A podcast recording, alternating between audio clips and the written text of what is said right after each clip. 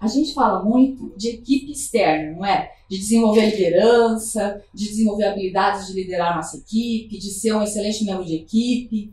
Aqui hoje nós vamos falar, o convite é para a gente falar de uma outra equipe, que é a nossa equipe interna. São as nossas diversas partes. Aqui conduz a nossa vida pessoal, aqui conduz a nossa vida profissional. Nós somos compostos de diversas facetas. Todas essas facetas da nossa vida, da nossa pessoa, é o que compõe aquilo que eu chamo de equipe interna.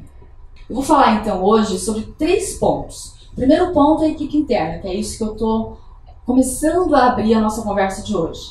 Em seguida, a gente vai falar de como resgatar a nossa equipe interna. Como é que eu vou lá e busco e componho essa equipe interna? Como é que eu escalo a minha equipe interna para cada momento da nossa vida? E por último, habilitar a nossa equipe interna. Como que eu treino essa equipe interna? Geralmente a gente escapa um pouquinho esse segundo ponto aí. A gente vai direto para treinar a equipe interna e costuma ir para os treinamentos com aquilo que a gente já conhece da gente mesmo.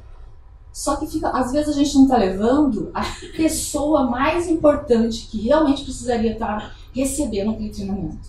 Por isso que a gente vai começar com a equipe interna.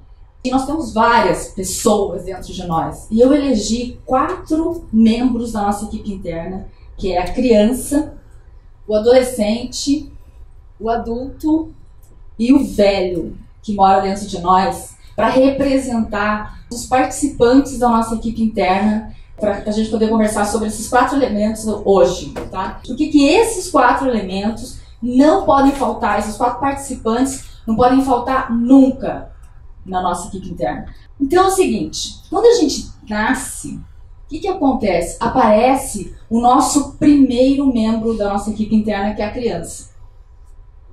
O que, que, que, é a criança? A criança ela vai ativar o nosso primeiro potencial latente, que é a curiosidade.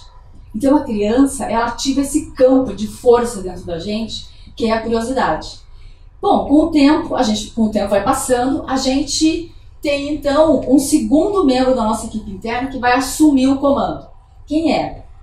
É o adolescente. Com o adolescente nasce a nossa capacidade de ser idealista. É aqui que se ativa o poder do idealismo. Aqui a gente começa a ter contato com os nossos primeiros valores pessoais tão importantes para a nossa vida. Bom, o tempo vai passando e aí vai assumir quem? O próximo membro da nossa equipe interna, que é o adulto. Com o adulto, se ativa a nossa capacidade de construir coisas no mundo concreto.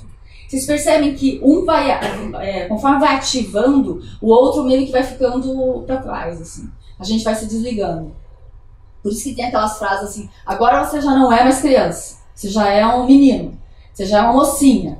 Chega de ficar chorando, você não é mais criança agora você é um adolescente. Daí quando você vai chega na fase adulta é, agora você precisa dar conta das suas contas, você precisa pagar suas contas, escolher algum curso e é hora de você fazer alguma coisa que dê dinheiro, porque você vai ter que construir a sua vida. E a gente meio que vai perdendo a conexão com os outros membros da nossa equipe interna. Para num determinado momento ativar o velho. Gente, e quando eu falo ativar o velho, isso aqui independe da idade, porque vocês já não viram gente com 25 anos onde o velho já acordou? Vocês já não viram gente com 70 anos que está com um idealista completamente acordado? Ou seja, não é, isso independe da idade. Tem gente que passa a vida inteira sendo idealista e não ativa o construtor.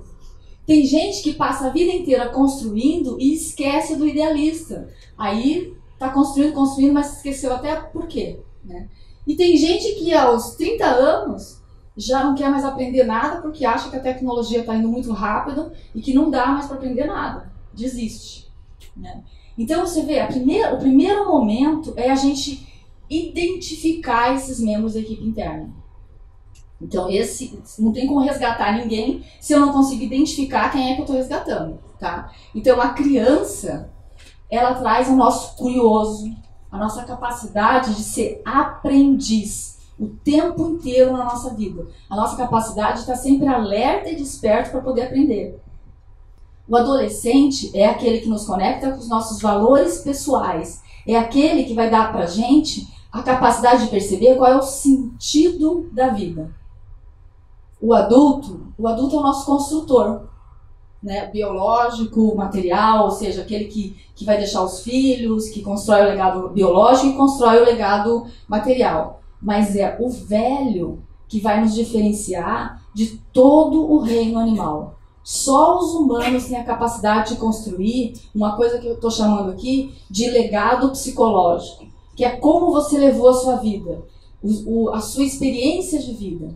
Quem constrói isso é o sábio tá? que é o velho. O velho é que vai ativar a sabedoria que mostra, mora dentro de nós. Por isso que em algumas culturas é tão valorizado esse velho, esse sábio.